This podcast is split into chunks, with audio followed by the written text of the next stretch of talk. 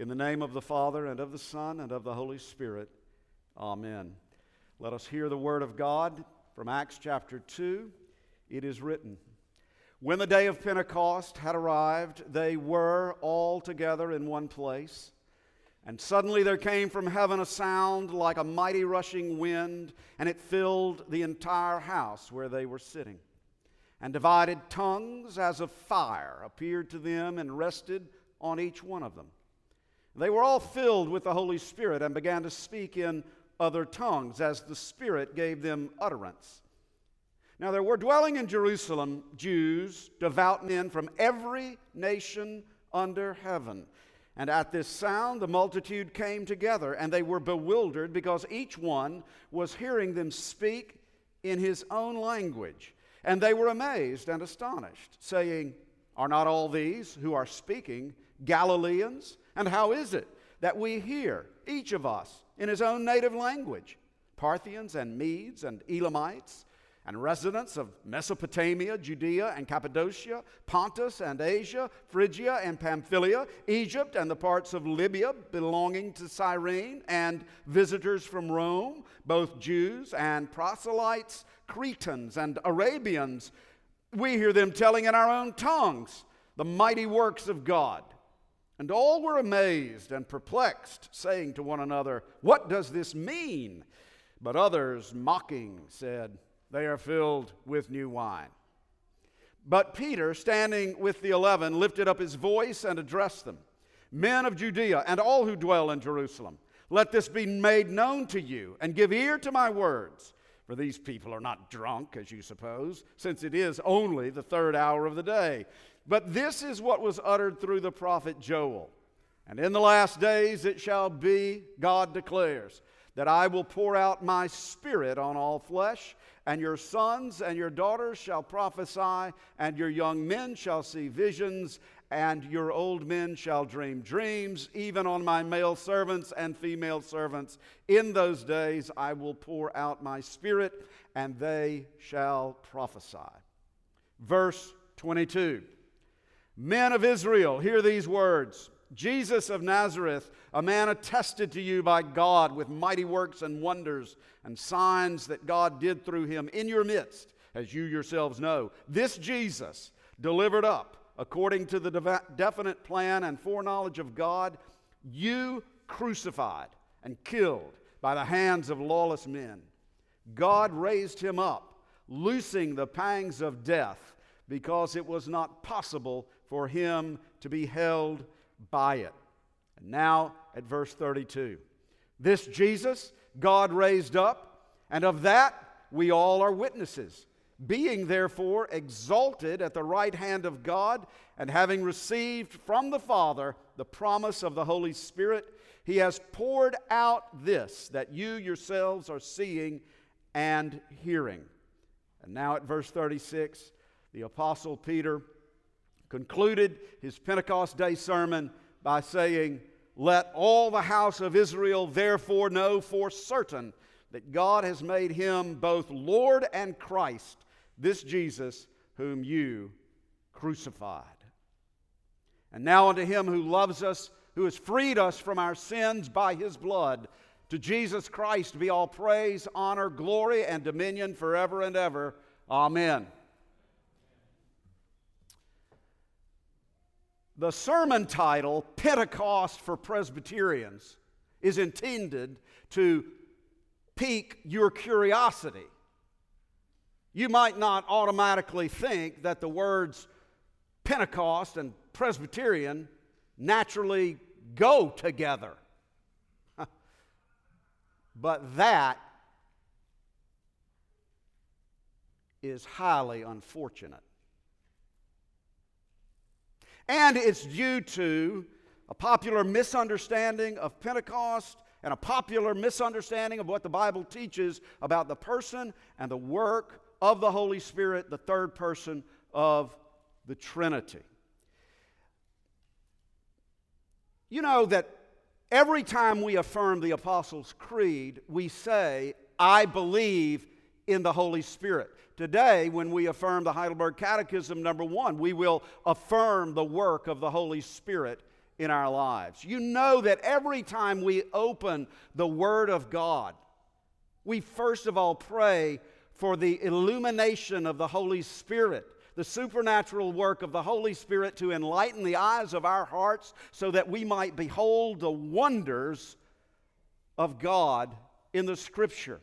You know that every time we administer the sacraments, we pray for the Holy Spirit to make the sacraments of baptism and the Lord's Supper effectual in our lives.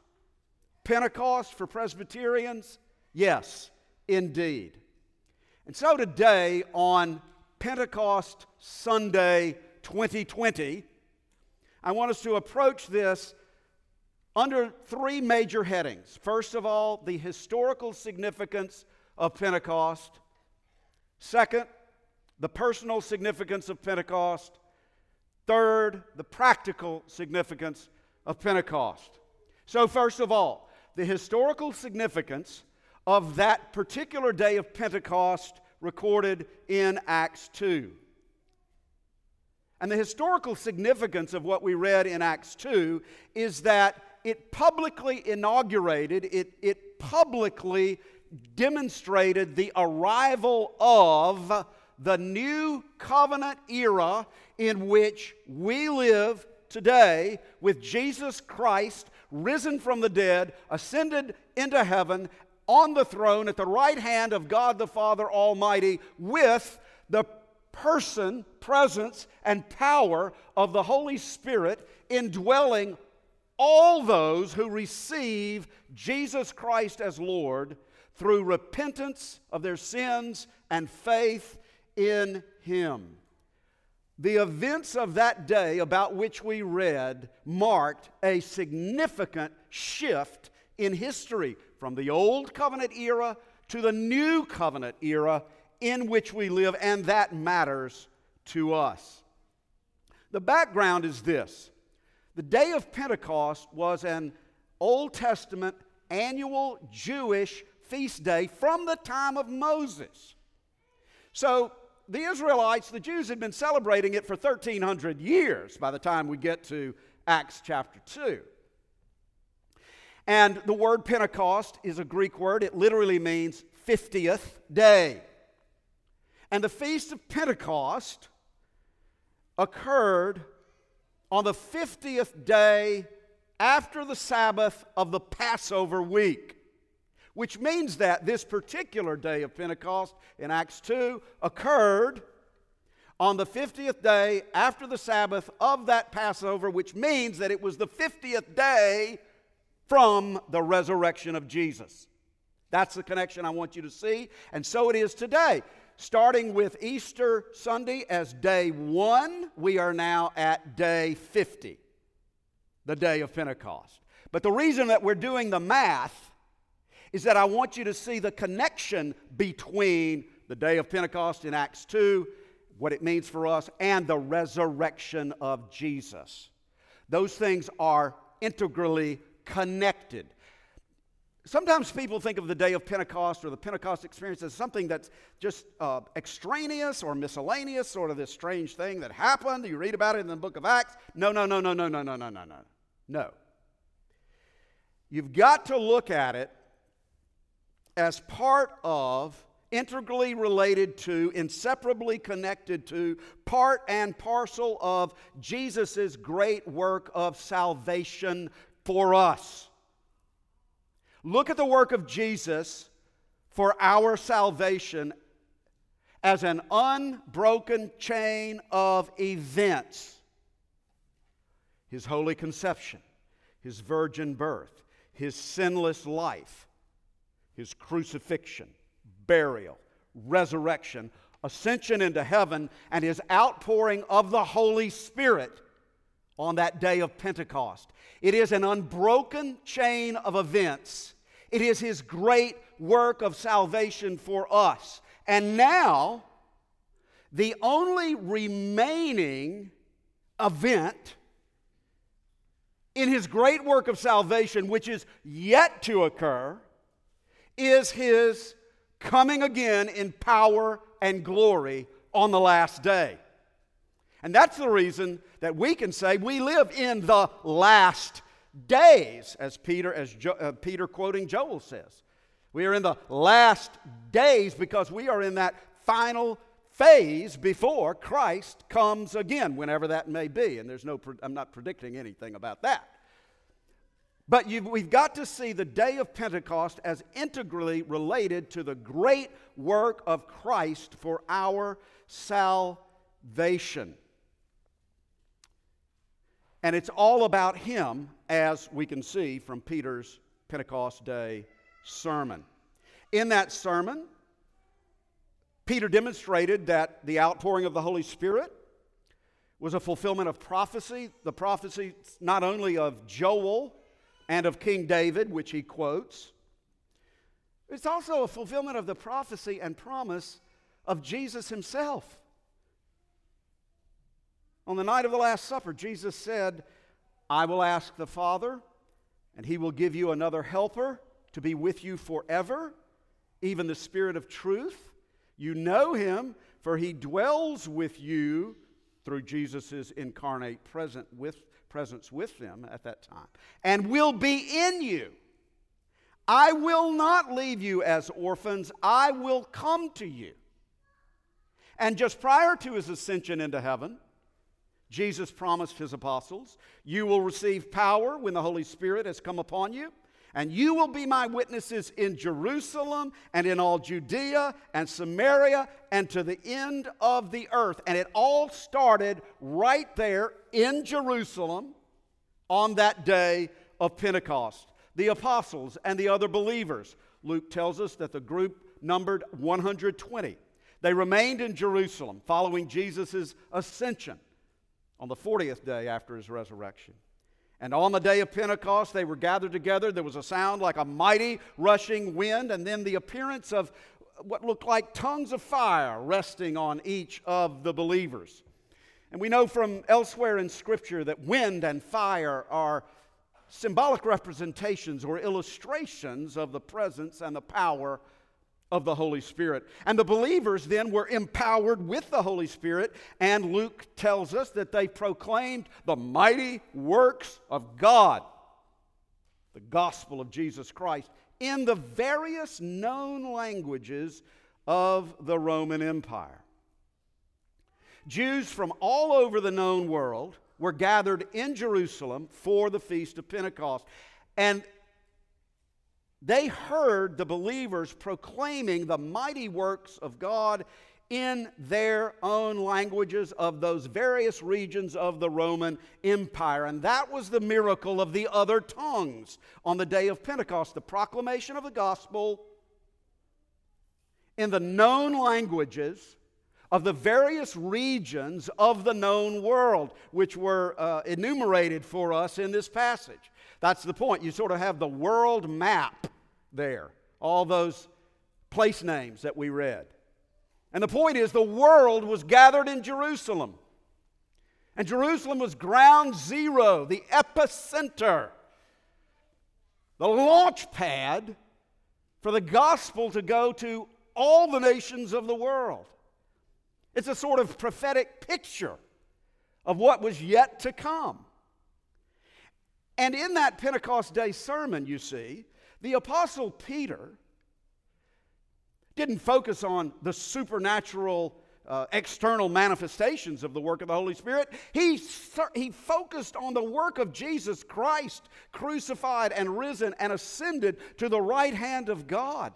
And the whole point of the manifestation of the Holy Spirit in Acts 2 was to show that God had raised Jesus from the dead and had given him the authority as the anointed king, the Messiah, to give the gift of the Holy Spirit to all of his people. This Jesus God raised up, and of that we all are witnesses. Being therefore exalted at the right hand of God and having received from the Father the promised Holy Spirit, he has poured out this which you yourselves are seeing and hearing. Let all the house of Israel know for certain that God has made him both Lord and Christ, this Jesus whom you crucified. I want to remind you of Peter on the night of Jesus' arrest, standing by the fire as Jesus was being mocked by the high priest. And you remember Peter's response to the servant girl? You remember how Peter performed on that night? This is a new man. This is a new man on the day of Pentecost, filled with the Holy Spirit and not afraid to say to the establishment in Jerusalem, You crucified him. Not for the sake of condemning them, but for the sake of calling them to conversion. And when they heard it, they were cut to the heart. Now, that's biblical language to say the Holy Spirit was circumcising their heart. And they said to Peter and the rest of the apostles, Brothers, what shall we do? They came under the conviction of sin. What shall we do?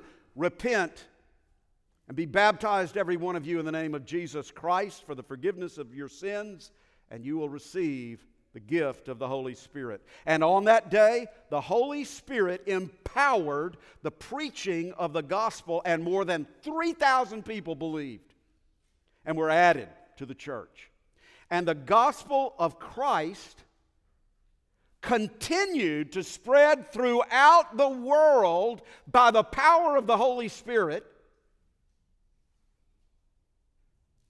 And here we sit today. 2,000 years later, on the other side of the globe, worshiping Jesus Christ as Lord. I believe in the Holy Spirit.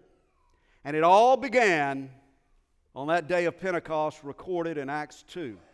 And that's the historical significance of the day of Pentecost. That gets us to the second major heading the personal significance of Pentecost. What is the personal significance of Pentecost? Let me pose the question this way how can the crucifixion of a man 2,000 years ago make any difference in your life? How can you be justified before God by the righteousness of another man? How can you be justified by God, assured of a right standing with God? by the righteousness of another man. How can that possibly be? How can the death of a man on a Roman cross cleanse you from your sins? How can that possibly be? Let me read you now a quote from John Calvin that gets at this point. First, we must understand that as long as Christ remains outside of us and we are separated from Him, all that He has suffered and done for the salvation of the human race remains useless and of no value for us. Let me repeat that because that's what's at stake here. We must understand that as long as Christ remains outside of us, and we're separated from Him. All that He has suffered and done for the salvation of the human race remains useless and of no value for us. In other words, if the historical facts of Jesus' life, even if we intellectually, cogn- cognitively acknowledge them, if they are nothing more than historical facts to us, they are useless and of no value.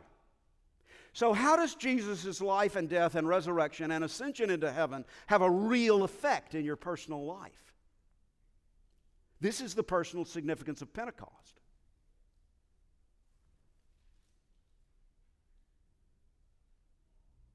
And it is supernatural, it is miraculous the Holy Spirit brings Jesus to us personally. And brings us to Jesus personally. And in that union of faith, a great exchange takes place. He receives all of our sin and guilt and spiritual poverty. We receive the riches of His righteousness, holiness, and grace. This is the supernatural work of the Holy Spirit in the salvation of sinners. And the Holy Spirit does that by giving us the gift of faith by which we, we come to Christ personally and receive all the benefits of His work for our salvation. It's one thing, it's one thing to have heard and to have acknowledged that Jesus died on a cross. It's quite another thing for me to believe that Jesus died on that cross for me,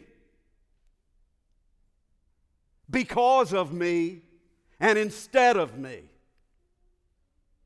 It's one thing to intellectually acknowledge the historical bodily resurrection of Jesus. It is quite another thing to believe that Jesus rose for me. To guarantee that my body will be raised from the dead and be made like his glorious body. It is one thing to say that, yes, Jesus ascended into heaven.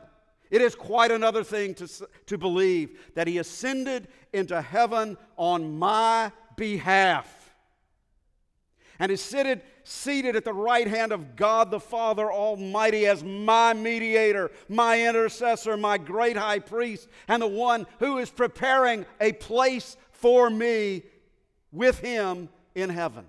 It is one thing to know about Jesus Christ, it is quite another thing to know Him as your personal Lord and Savior.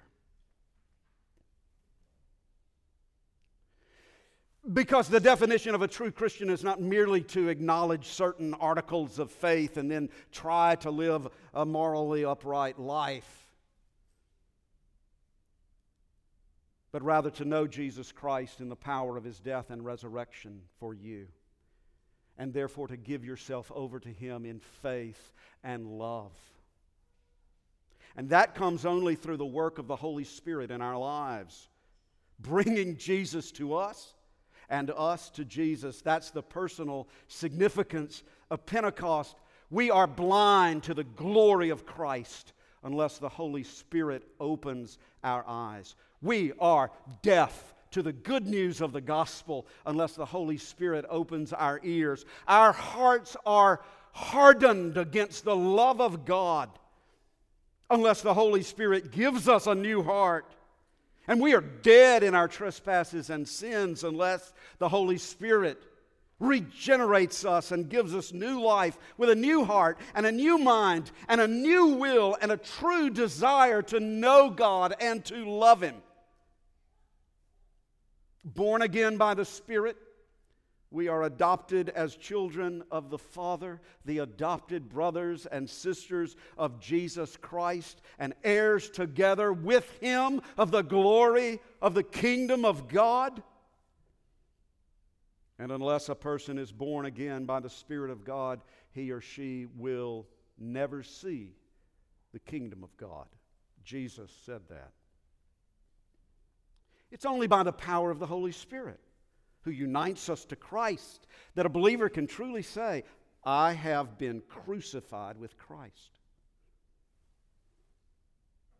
It is no longer I who live, but Christ who lives in me. That is, the old man, dominated by sin, under the curse, has been crucified and put to death and buried with Christ and therefore, it is only by the Holy Spirit uniting you to Jesus Christ that you know that you are a new creation in Christ. And that, in the words of Ephesians 2, you have been made alive together with Him, raised up with Him, and seated with Him in the heavenly places. All of these gospel truths become spiritual realities in our lives Only by our personal union with Christ, in the bond of faith, by the working of the Holy Spirit. What is? What is the personal significance of Pentecost? As long as Christ remains outside of us and we're separated from Him, all that He has suffered and done for the salvation of the human race remains useless and of no value to us. The Holy Spirit brings us to Jesus and brings Jesus to us and unites us to Him in a bond of faith so that we receive all of the spiritual blessings which are found with Him. I want to ask that question again. How, how can you receive the righteousness of another man? How can you receive the love of God upon another man? Think of the poor, ash sweeping pauper, Cinderella. What happens when the prince finds her and takes her to be his bride? Everything that is his becomes hers.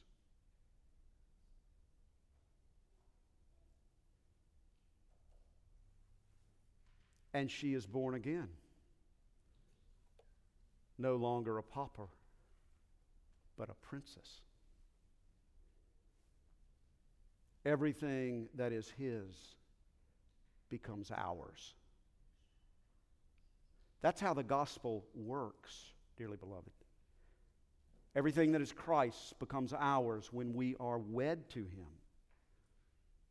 when we become one with Him, in union with Him through faith. And that is the work, the supernatural work, and the supernatural gift of the Holy Spirit.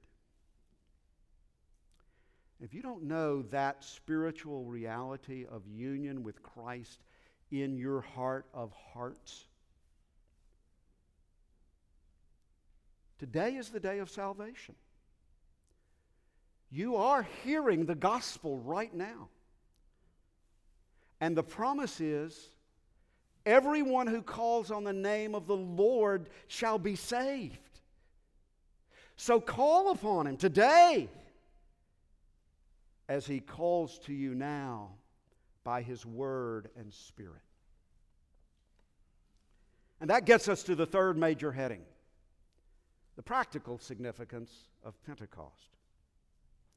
When the Holy Spirit brings us to Christ and unites us to, with faith in Him, unites us to Him by the bond of faith, the Holy Spirit seals us. That's language from the letter to the Ephesians. That is, He, he puts the impress, the royal seal of the King upon us. This sealing by the Holy Spirit sets us apart as the Lord's possession. We no longer belong to ourselves. We no longer belong to the world. We belong to Him, bought with His own blood and renewed, given new life by the Holy Spirit. And the Holy Spirit, therefore, sanctifies us. That is, separates us from the world as citizens of His kingdom as those who belong to Jesus Christ. And the Holy Spirit continues that work of sanctification, enabling us to put our sins to death and to walk in newness of life. Finally, we are set free from the slavery to sin, so that by the indwelling power of the Holy Spirit, we have both the desire and the ability to follow Jesus Christ to the glory of God the Father. And therefore, as those who have been set apart as God's holy people in Christ by the Spirit, we're called, empowered, gifted by the Spirit to live lives of, of holiness, grateful obedience, joyful hope, and humble service The Holy, equip, the Holy Spirit equips us for life in the church with various gifts of service. And the Holy Spirit produces His fruit in the life of the believer the fruit of love and joy and peace and patience and kindness and goodness and gentleness and faithfulness and self control. The Holy Spirit, through the Word of God, gives us the grace even to rejoice in our sufferings. Romans 5 3. Because the Word of God assures us that even our sufferings are working a good purpose in our lives. That is, to conform us to the likeness of Jesus Christ in the assurance of God's unfailing love for us. The Holy Spirit dwelling within us intercedes for us when we don't know how to pray or what to pray for. And in our heart of hearts, the Holy Spirit bears witness within us that we are the children of God in union with Jesus Christ. Now, this is very personal. It is a kind of it is a kind of spiritual intuition. But you know, if you're married, there came a day, there came a day before, before you married your spouse, there came a day when your heart said to you, She's the one, He's the one. When your heart said to you, I love her, she loves me, I love him, he loves me. It's a knowing. It's a knowing that you know, that you know, that you know what you know. You know it. This is the witness of the Holy Spirit in our hearts. The work, the Holy Spirit works in the depths of the hearts of believers so that we know, that we know, that we know, that we know that God loves us and will love us forever because He has given His only Son, Jesus Christ, for us. And if you know that, if you know that you know that, then you know that only because the Holy Spirit has shed the love of God into your heart. That is a supernatural, miraculous working of God, the Holy Spirit. Now, brothers and sisters, this is just a brief survey of the practical significance of Pentecost. The fact that the Lord has provided His presence and power to us so that we may live faithfully and courageously and joyfully, shall we say, cheerfully, not fearfully, in this world with the hope of everlasting glory. And so now, so now, as we live in a time of crisis, a time of chaos, let us remember that Jesus Christ is on the throne. We belong to Him. He has empowered us with His Spirit. Let us live that way. Only the Holy Spirit now can empower us to live as witnesses of Jesus Christ in this terribly troubled nation of ours. Only the Holy Spirit, through the gospel of Jesus Christ, has the power to deliver men and women from the dominion of darkness and bring them into the light of Christ's kingdom. That's the only answer. Only the Holy Spirit, through the gospel of Christ, can tear down the walls of division in our nation and bring the peace of Christ to our troubled land. And you will receive power when the Holy Spirit comes upon you, and you will be my witnesses in Jerusalem, Judea, Samaria, and to the end of the earth. And here we are. And we need to pray for the empowerment of the Holy Spirit so that we may live as witnesses, so that we may live as witnesses as of the redeeming, reconciling, life giving power of Jesus Christ right here in Ouachita Parish. And so, dearly beloved, pray daily to be filled and replenished with the Holy Spirit. Ask the Holy Spirit to give you both the desire and the ability to obey God's word. Ask the Holy Spirit to increase your personal devotion to Jesus Christ. Pray for the Holy Spirit to embolden you in your witness for Christ.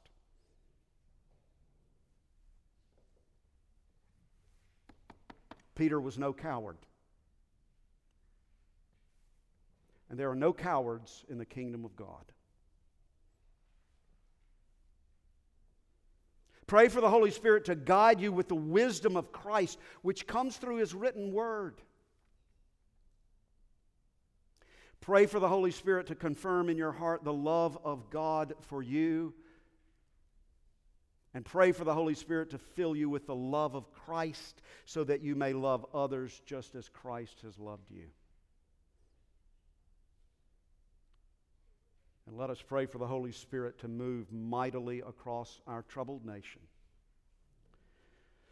to bring peace and healing and racial reconciliation, and to reform this nation in accordance with the Word of God in the light of the gospel of Jesus Christ, because there is no other answer.